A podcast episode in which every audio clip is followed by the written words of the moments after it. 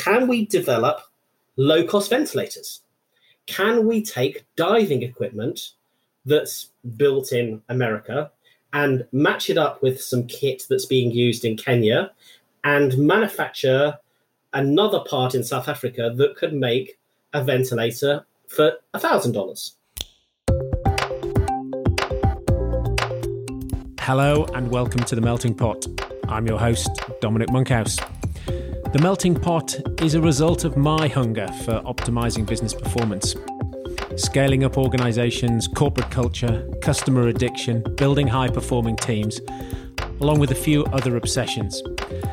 I've spent the last several years working for and with some of the most successful top performing companies in the world.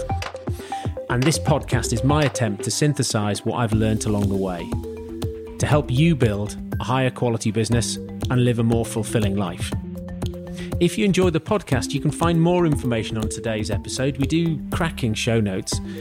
They're at dominicmonkhouse.com.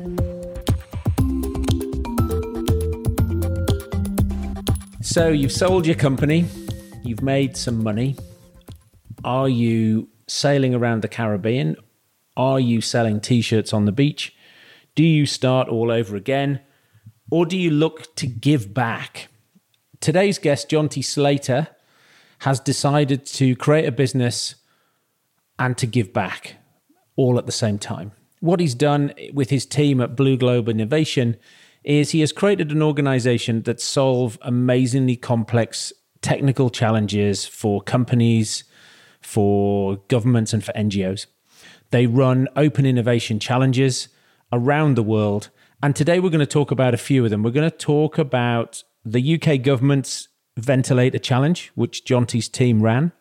We're going to talk about how the Rwandan government put together a challenge around pulling together drones and flying drones across a lake to an island to see whether they could use drones to deliver medical supplies and collect blood samples from remote villages, and how that challenge then had a direct impact in the UK during the COVID crisis, delivering blood to the Isle of Wight. And we're going to talk about what are some of the pitfalls and challenges around running these projects or these challenges. Um, what does the prize need to look like? What happens to intellectual property? Who owns it? How do you put it together and how does it work in practice? Because when I speak to CEOs, often they are running pretty well around the linear innovation. You know, they're getting better every day on business as usual. What their business is struggling to do is have incremental innovation. And that's what Jonty's firm can do, or certainly what firms like Jonty's can do. And that's, I think, a really interesting thing to come out of today's conversation.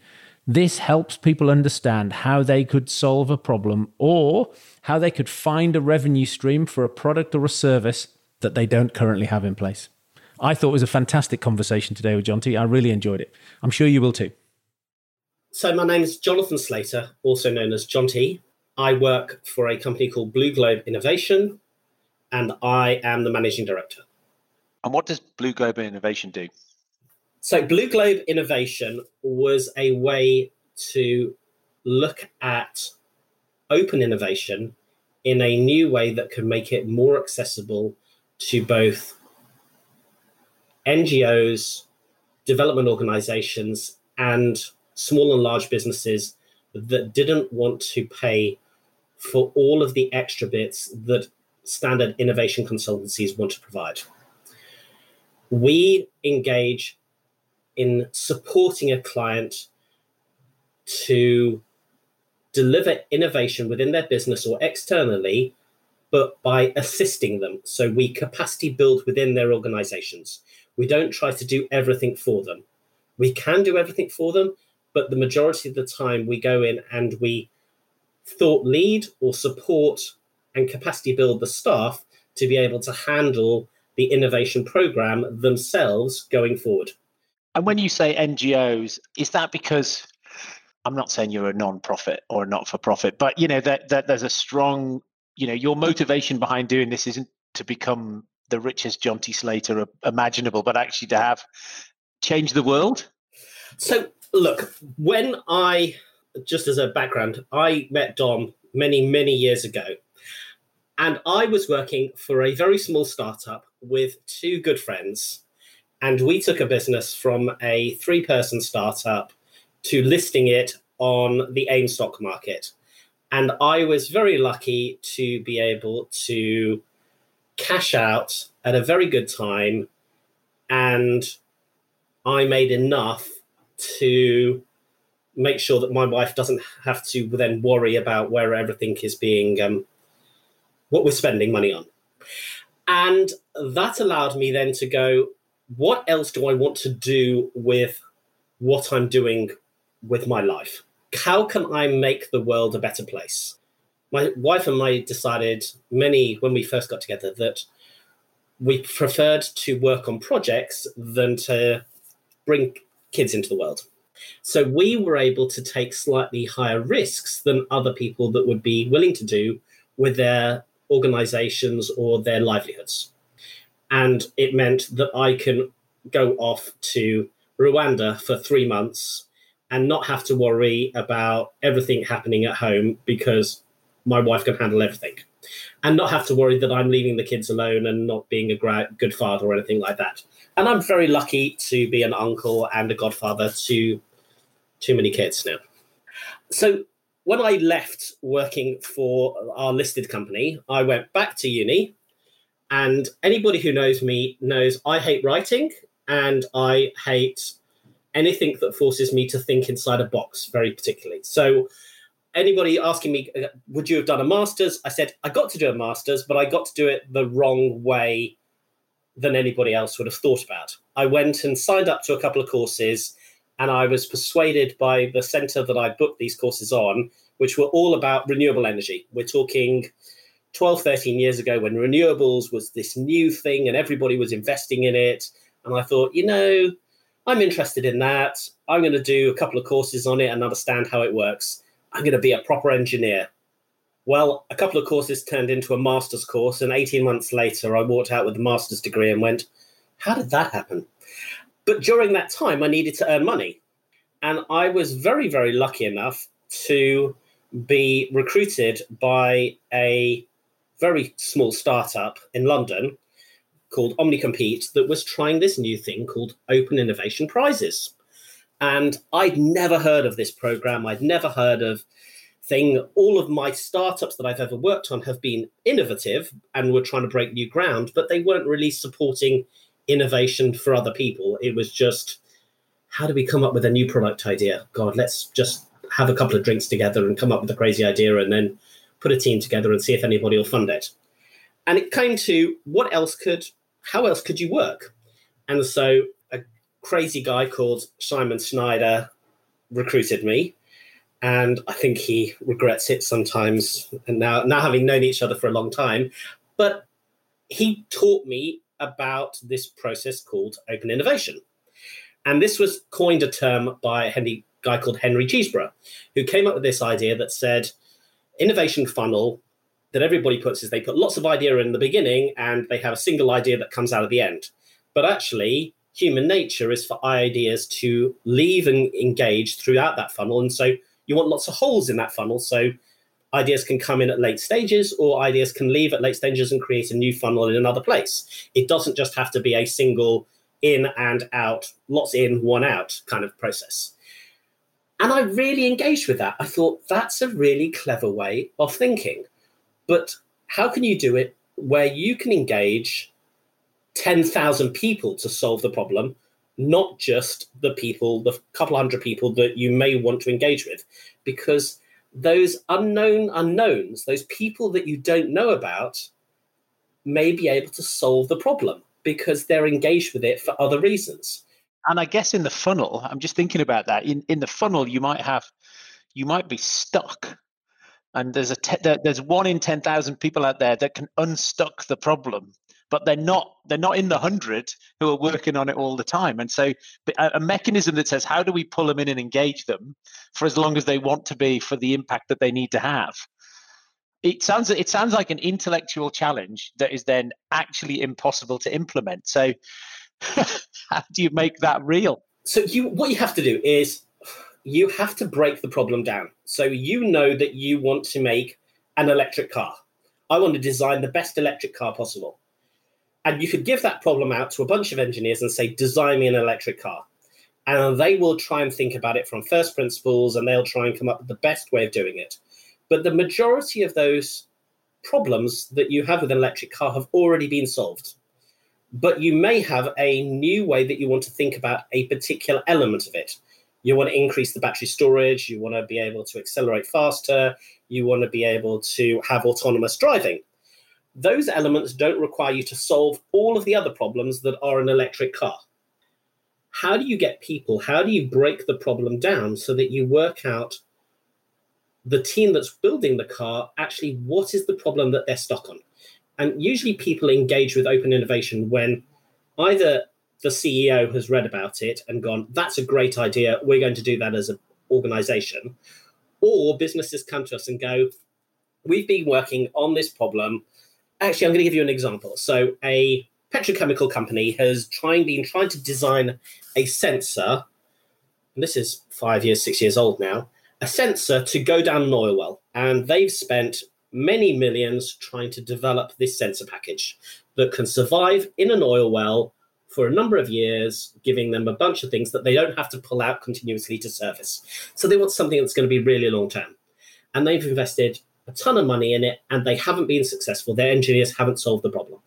And one of the things that often happens when when you get smart people in a room like that is groupthink is that this problem is actually not solvable because they haven't solved it and their egos get in the way. But in this case, you're going to tell me that somebody sort of broke out and, and asked for help. Well, it actually is even more complicated. A senior manager of the program said, look, why don't we take a risk? There are two different ways we can do this. We can either recruit some new brains into the team, and they used an innovation process that goes out and finds the best people to do that, or we can do this crowdsourcing open innovation kind of process.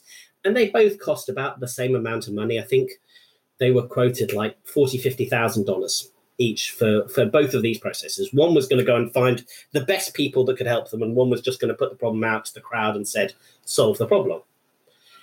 But actually, both worked. Both brought in people in different ways. But the crowd way actually said, and lots of people came back and said, oh, you can use these new materials or you can come up with use this new technology. But one company came back and said, actually, we've solved this problem already. And everybody went, what do you mean you solved this problem already? You run it in an oil well. And they're like, no.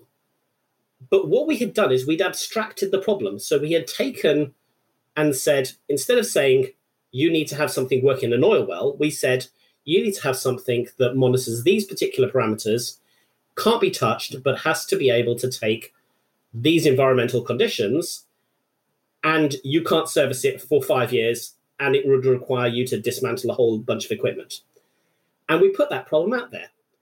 And a food processing company had come up with a sensor to put into their processing system but was stuck in the end of a corridor that was not able to be serviced. So it was in the the most inaccessible part of their whole processing facility, and they needed to monitor what was happening at that particular point. They didn't monitor everything that the petrochemical company wanted to monitor, but they were monitoring temperature, pressure, and a couple of other parameters. And I think one was missing or something like that. But they said, we've already got this technology existing.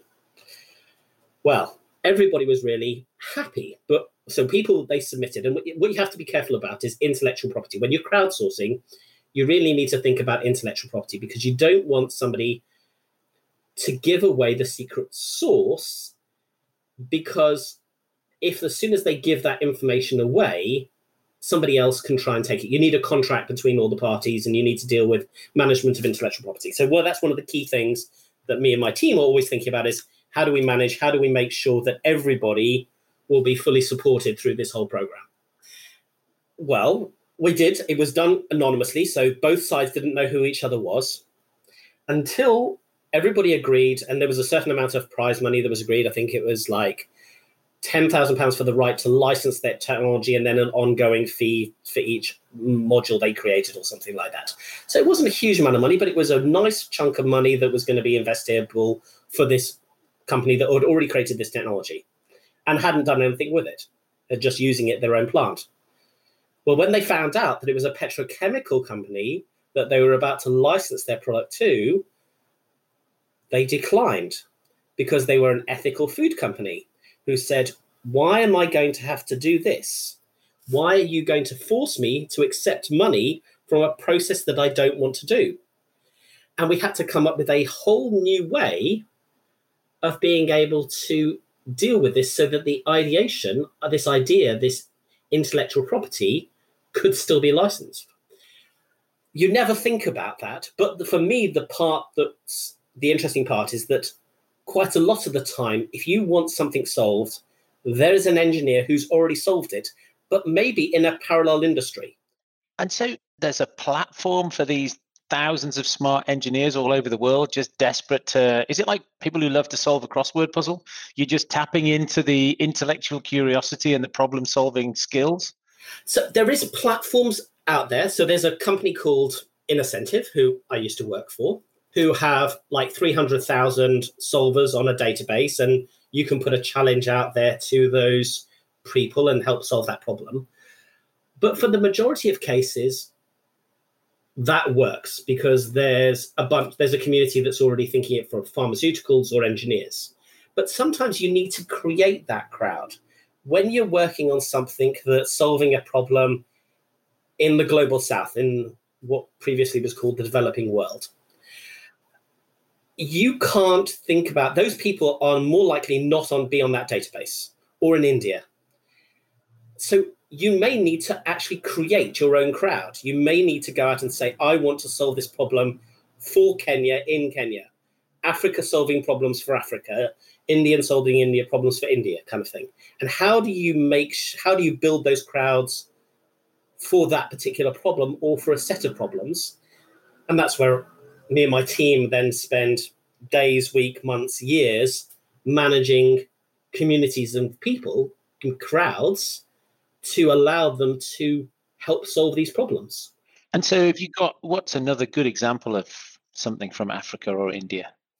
So, just to give an example of a program that I was involved in for the last year and a half, and it was called the Africa Drone Forum. And they decided, and this is a World Bank program that was also co funded by UK Aid and a load of other partners like the World Economic Forum and other partners. And they decided they wanted to work out how drones could be best used to support medical delivery of equipment in Africa. Now, there's an amazing company out there called Zipline who were trying to prove it. And they, uh, four or five years ago, went to the Rwandan government and said, We want to build a drone that will deliver blood to remote communities that are cut off or will take many hours to deliver or days to deliver blood to, where we can deliver it via a drone. And they have a beautiful thing. Google Zipline and look at how their drones deliver these products. They parachute them down and drop them into these remote clinics around the world. But what we what we worked on, and we worked on the assumption, and I, I got involved because UK Aid helped fund this, was that could we persuade other drone companies to also get involved in this area? Could they deliver these blood packs or pick up blood samples or help monitor landslides or something like that in these remote parts of Africa and around the world, but use drones instead of manned aviation or by driving people there to take the, to deliver the equipment. So we came up with the program initially it was called the Lake Victoria Challenge because they're all challenges or prizes. They're all these kind of programs are all called challenges or prizes. And it was how could you deliver a blood sample 30 kilometers away from the mainland to an island in the middle of Lake Victoria. Because of a number of political things in Tanzania, with due to elections, it was moved to Rwanda and it came the Lake Kivu Challenge. And we we did a outsource, we did a call and said, how many people want to do this? How many drone companies can deliver a blood pack from mainland to an island 20 kilometers away? And that's really complicated, Dom, because the majority of drones are flown within visual line of sight. The pilot can see the drone at all times. When it goes beyond visual line of sight, civil aviation authorities and everybody then get involved because they're like, oh, that's like a a pilot, that's like a plane. You need to be able to track it. You need to know how it's going to be. You need to be able to control it at all times, even if it can have autonomous things. What can you do to do this? And it's not something that happens very often. There's very, very, only in the UK in the last year have we really seen licenses happen for this beyond visual line of sight. But Africa really hadn't ever proved that it had, could be done, only in specific, very limited corridors. Could we do this in a where there are planes landing, where this is controlled airspace? So anyway, we decided to run this challenge.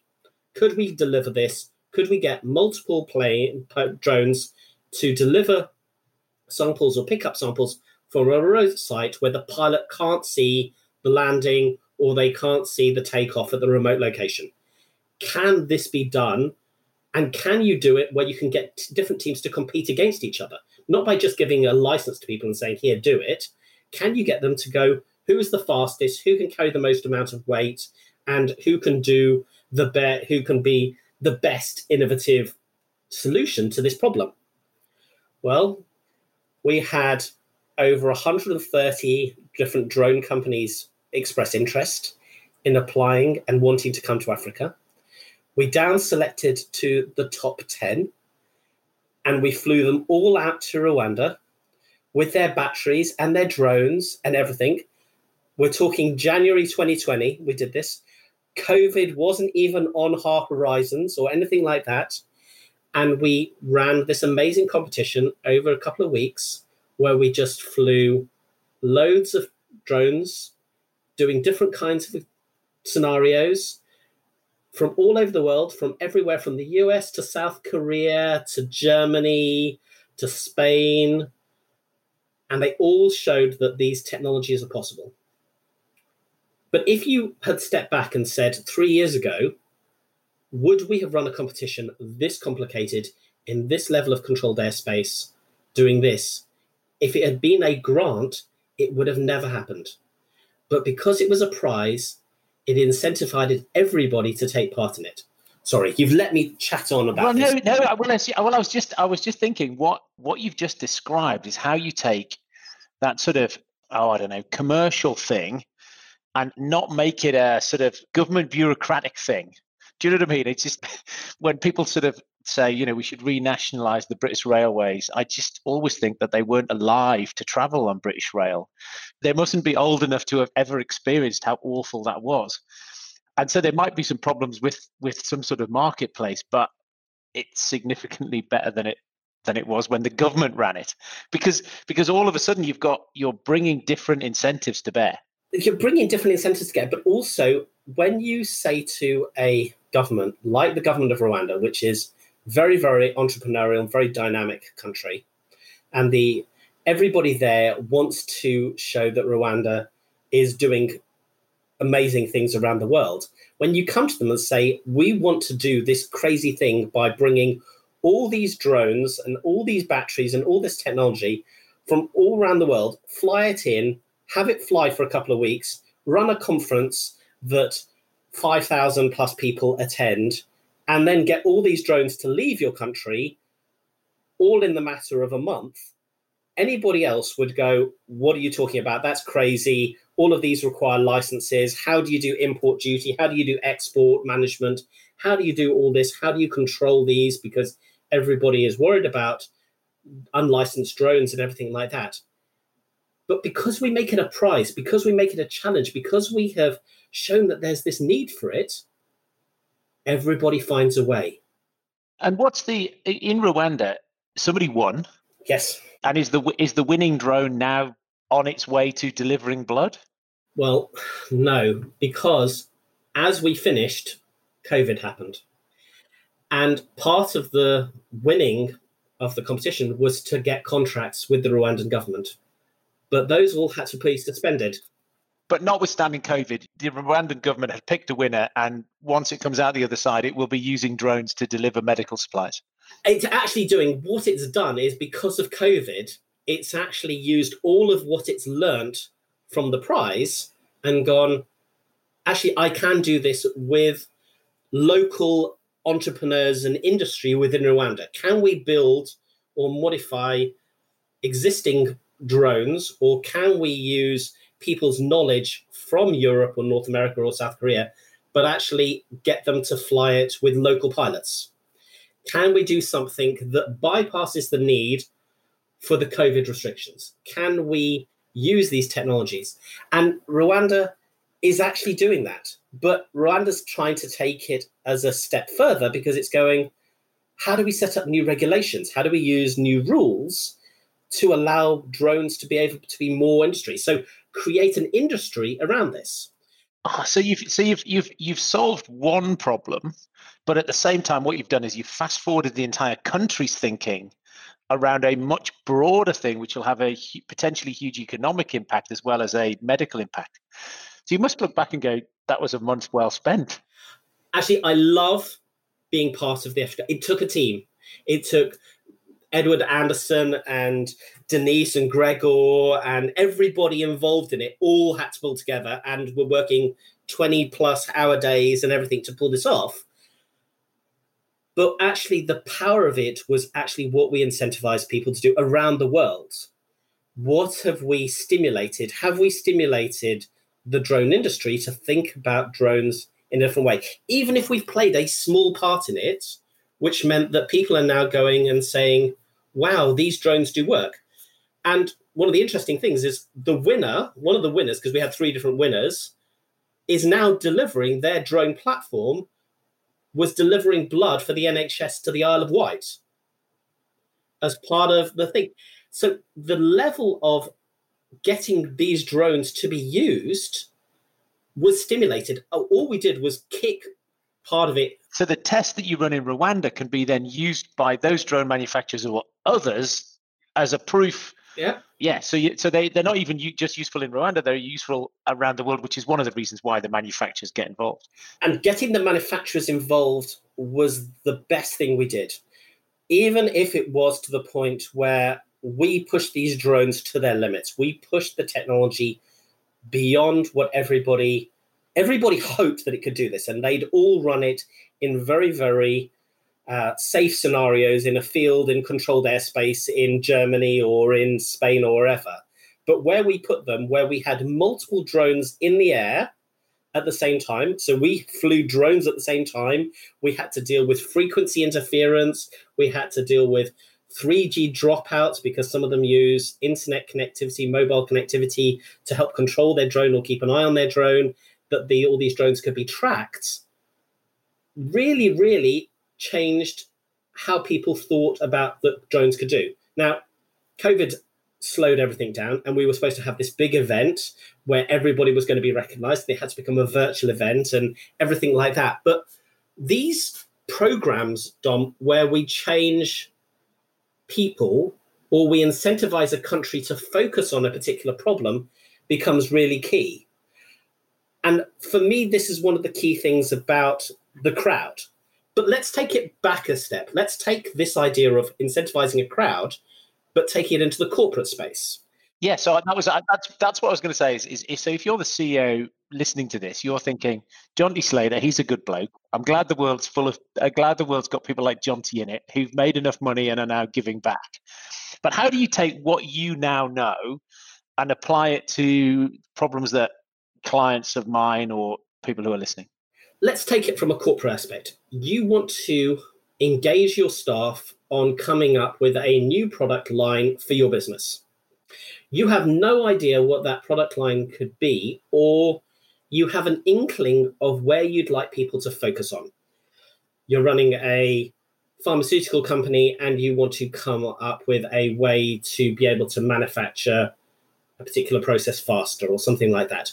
Or you may have something where you're like, actually, we just want to have a better way of engaging with our customers. So, how can we engage with our customers in a different way? But instead of you employing a bunch of consultants to do this, your staff know so much about your customers, your processes, your products, and they all have really, really clever thoughts. And the reason you employed them is because they are clever. You didn't employ them just to be autonomous robots. You wanted them to think as well. But you need to give them a way of thinking about it so that's valuable to them, so that they get something out of it, Dom. And this becomes the way to engage with the crowd is how do you engage with them that becomes part of your business's innovation process? Most companies now have some kind of innovation process or they have signed up that they are trying to be innovative in some way. But engaging with your staff takes effort, takes resources, takes management, and needs CEO buy in. But if you get them to solve problems by saying you will get something out of it, you can move to another team. If your idea is selected, you'll be then part of the team that will be sent to solve this problem, or you'll win a cash reward, or you'll have lunch with the CEO, or something like that. But getting people to think no but people do want to do this. A 20 something i know i know i know. I immediately thought of some ceos i wouldn't want to have lunch with but you know that's uh, that's just me. But even then even when you have lunch with somebody who you never want to ever meet again just having that kudos of going i was recognized as being that person that came up with solving that problem but you need a way of managing them you need a way of writing the problem up so that anybody from the janitor to the accountant can understand the problem. You can't just say, I want a new app that's going to be a new way of creating. We want to break WhatsApp. We want to have a new replacement for WhatsApp that all of our customers and our staff can use and that will be a game changer for the world in reality, let's be more realistic. You want to have something that a way for you to engage with your customers in a way that you can understand what they're doing or how to engage with it. Your staff will be the people who will be able to help you solve that. They will have crazy ideas. They'll have been thinking about this. And if you give it in a way that allows them to structure it so that everybody can understand it, and you reward them in a way that people want to be rewarded, people will engage with it. But it can't just be a one off. It can't just be, we're just going to run this a couple of times a year. You need to have processes in place that continuously engage with people throughout the whole process. You could just be not just part of a newsletter or something like that, but saying, okay, we're going to focus on different themes every month. We're going to focus on a different issue every week. And we also want to recognize people and not just reward them. Because a woman, let's make some generalities here, and I'm going to be killed in any comments thing in this process now. But let's make some generalities. A woman in their 30 and 40 is very different from a man in their 30s or 40s. A man in their 30s or 40s, they want to accelerate their job career, they want to go up the ladder, they want to have, have a higher earner, they want to do something for their world. People's individual motivation is different. Yes. Where a woman in their 30s or 40s is more likely to want to be recognized for adding some value or benefiting a larger community. They're more likely to have been a homemaker. They're more likely to want to be supportive. And how can you bring that in? And how can you engage teams? How can you make sure people aren't listening as an individual? How do you get people to so that the accountant, the janitor, and the IT guy all can work together to solve the problem. And these are what open innovation is really all about within a community, within organizations. It's about bringing people together to help solve a problem.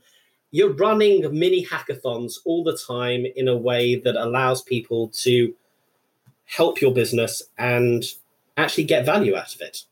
And so you run that, you go in, pick up a corporate client, and you'd run that for a client? We do, but part of what we do is actually capacity build the client to be able to do that. So we work with them. So me and my team help them select the best software out there.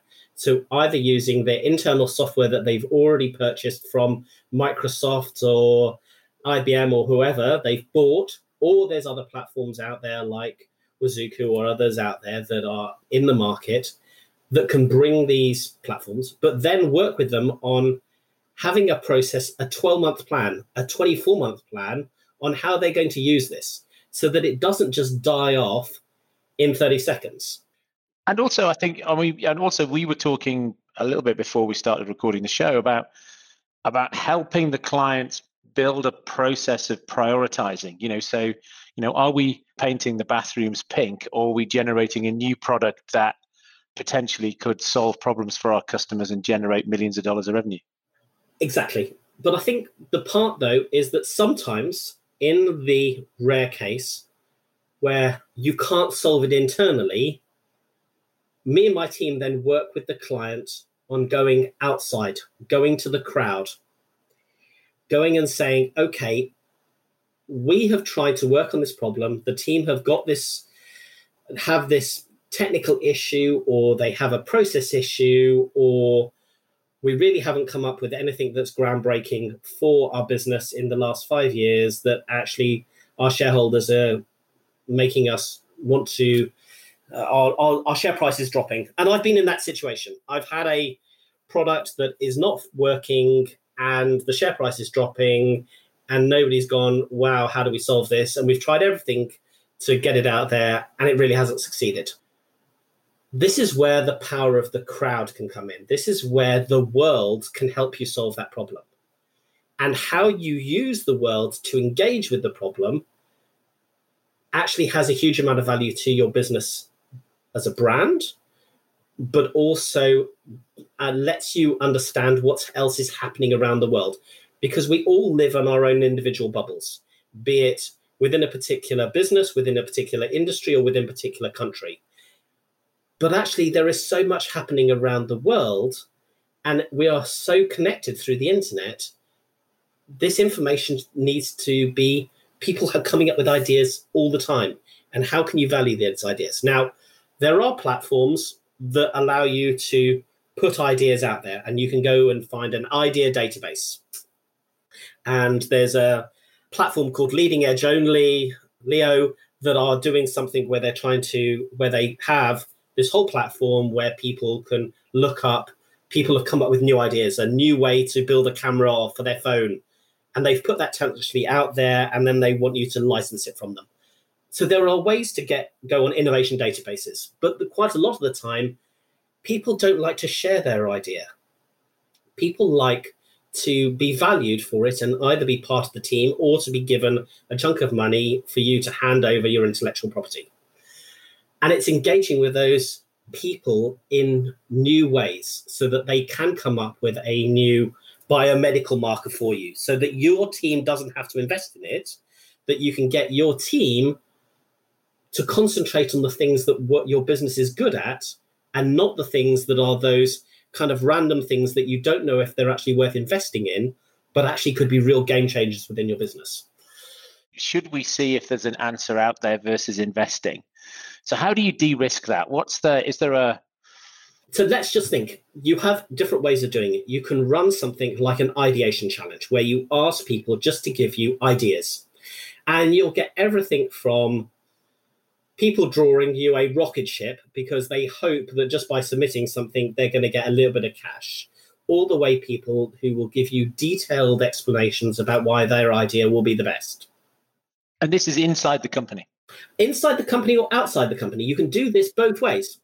Inside the company is slightly easier because usually those company employees are contracted that any ideas they come up with, the company owns, which is changing. And there's a lot of businesses now that are willing to share the intellectual property with their staff so that they can get value out of it as well. But quite a lot of old, big corporate businesses say, you come up with something that you came up with during office hours, we own it, not you. But taking it out to the crowd will allow you to see what's happening in different cultures and in different people around the world. But you need to engage with them. And getting in front of them is one of the key things that me and my team do is how do we use it so that we can get people to click on something through Instagram or view something through a different way of engaging with people in different ways. But quite a lot of the time, they're doing it because they're bored lots of people are bored sitting at home. A lot of people, especially during COVID, are engaging with things virtually more than they have ever before. So, this is an amazing time to engage with people, to give people problems to solve. Puzzle websites have seen traffic increase by four to 500% during COVID because people still wanted to be intellectually engaged with the problem. They couldn't go outside, they couldn't do anything. They're missing the connection with their other team members or with the rest of their office staff or their community. People are in more isolation. How can this be a way of engaging with people? So, this has been really interesting. The other part, though, is that a lot of corporations use this as a CSR. So, using this as how can they be seen to be doing something good? They're giving back to the world. How can we solve world hunger? How can we solve diabetes? How can we solve sanitation? Had come up with a new kind of toilet. So the Gates Foundation, Bill Gates came up with a thing and said, "How can we make a toilet that doesn't require water to flush it?" And loads of people came up with crazy ideas, and the winner was a really complex, technically marvel of a way of processing toilet and your waste, but actually does that work in delivering that in sub Saharan Africa? No. So, how can you do it differently? And coming up with these ways of engaging with people to come up with problems and actually allowing other people to help solve their problem is a really interesting way of people giving back. Now, you're letting me ramble here again. and, and for me, part of what Blue Globe is, we split between two things. We split between the corporate customers, which we love working with and we see, but also working with the World Bank, the World Health Organization, UK Aid, USAID, other donors, other foundations. How can they use this crowdsourcing, this open innovation problem? How can they engage with people around the world to come up with solutions that could help solve problems. So at the launch of COVID, when COVID started kicking off, everybody was starting to work on ventilators. And the UK government launched something called the Ventilator Challenge, where they were trying to get UK businesses to look at ventilators and how they could manufacture low cost ventilators because a standard ventilator costs standard price £10,000. It's an expensive thing to build a ventilator. They are complex, they're connected up. They are replacement for your lungs. They have to manage at very particular pressures. But those don't allow you to scale those kind of things.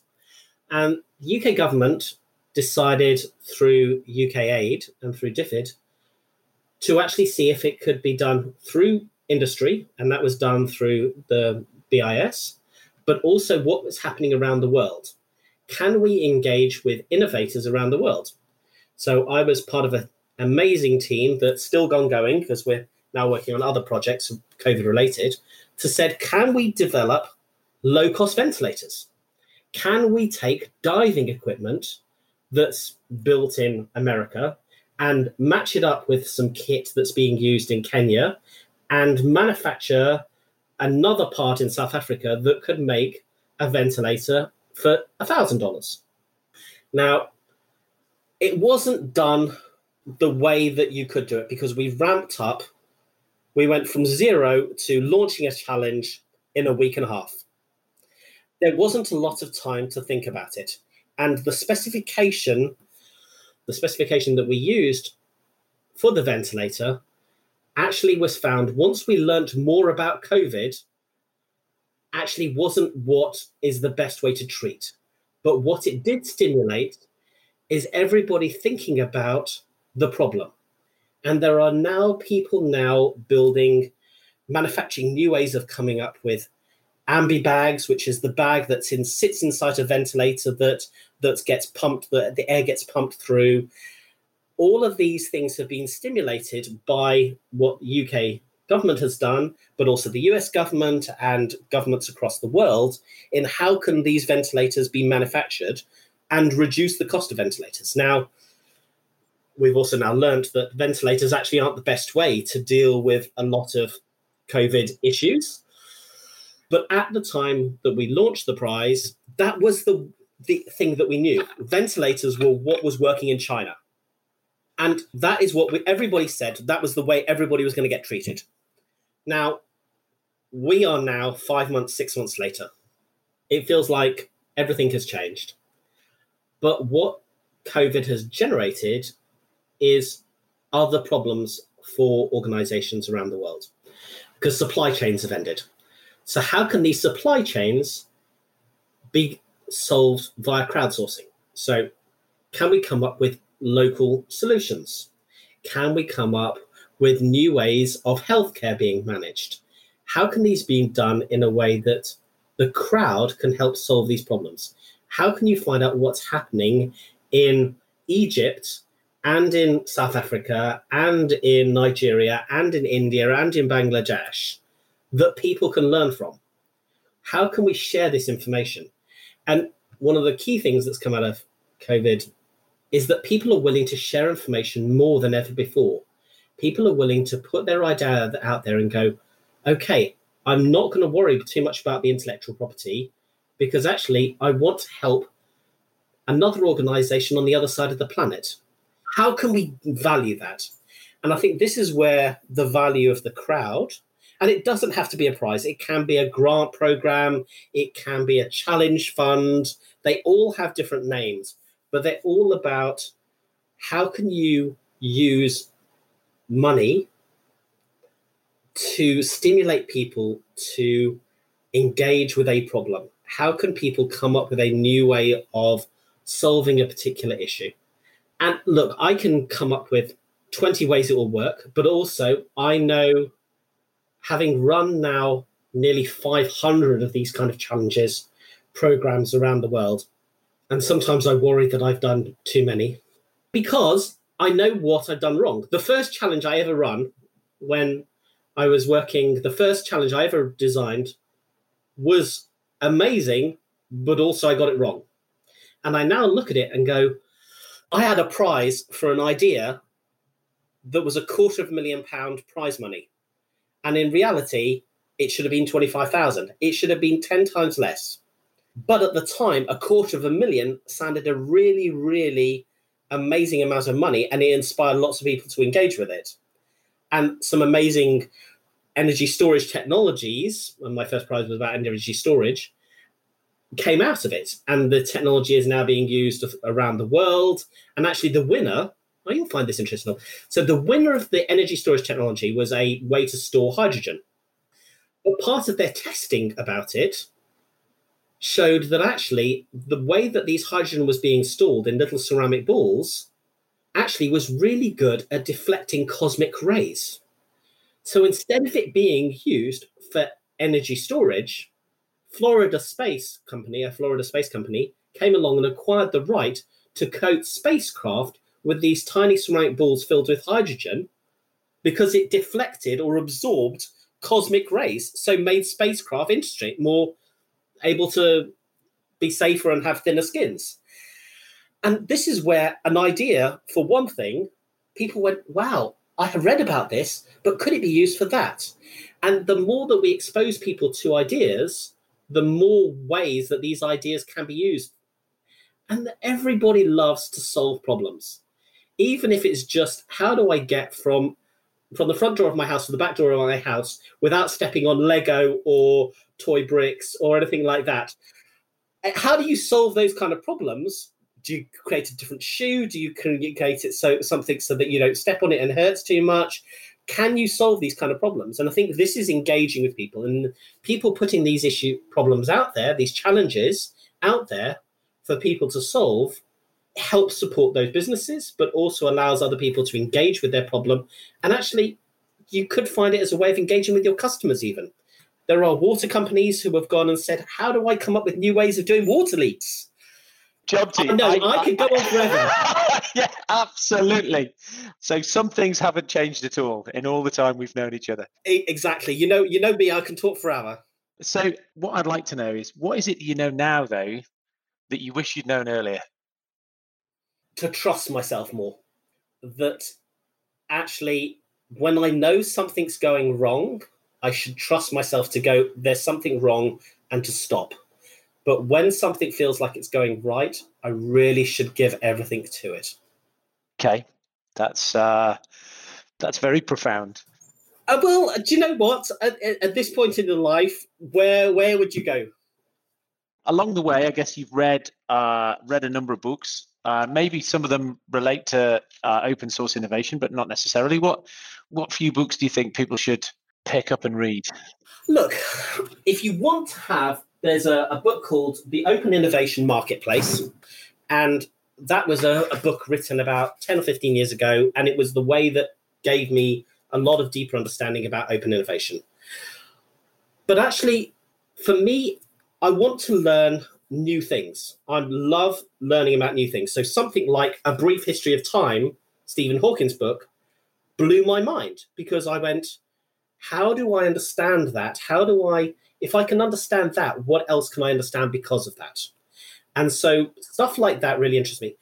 The other book that is a bit slightly more out there is one of the things I've had to learn is to give my brain space to think, to be able to come up with things. When a client sends me a problem, how do I abstract it? How do I solve that problem? And I've been looking at the power of breath and how do you breathe? And how can you find a way of breathing in new and interesting ways? And there is a book called Just Breathe by Dan Brule, who looks at different ways that people have used breath to use it for meditation or pain relief or just to stimulate your mind in different ways around the world. And out of that book, I came up with different ways of me being able to just concentrate by just using the power of breath. So I know it's a bit out there. Oh no, I think that I I we see what I love about the one of uh, many things I love about the podcast, but one of the things I love about it is that even if I only did it, even if nobody ever listened, and I only got it, I only did these interviews to get book recommendations, it would be worth it just for that. Perfect. Dom, this has been real fun. Thank you so much for the for the chance of doing it, and I hope anybody who's listening to this who hasn't got completely bored after listening to this podcast and me waffling on has actually found something interesting and um, has a, found this to be a useful um, time in their day.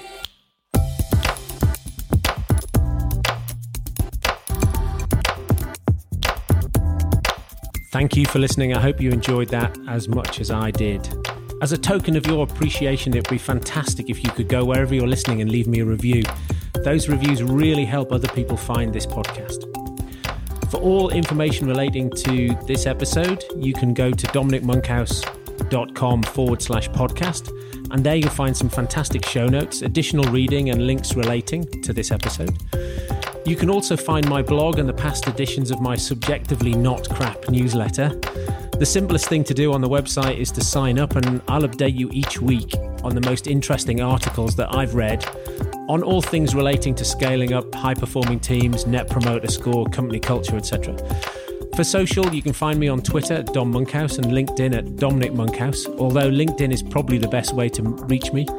Share your questions and comments, and, and perhaps even recommend a guest for a future edition of the Melting Pot podcast. Thanks for listening.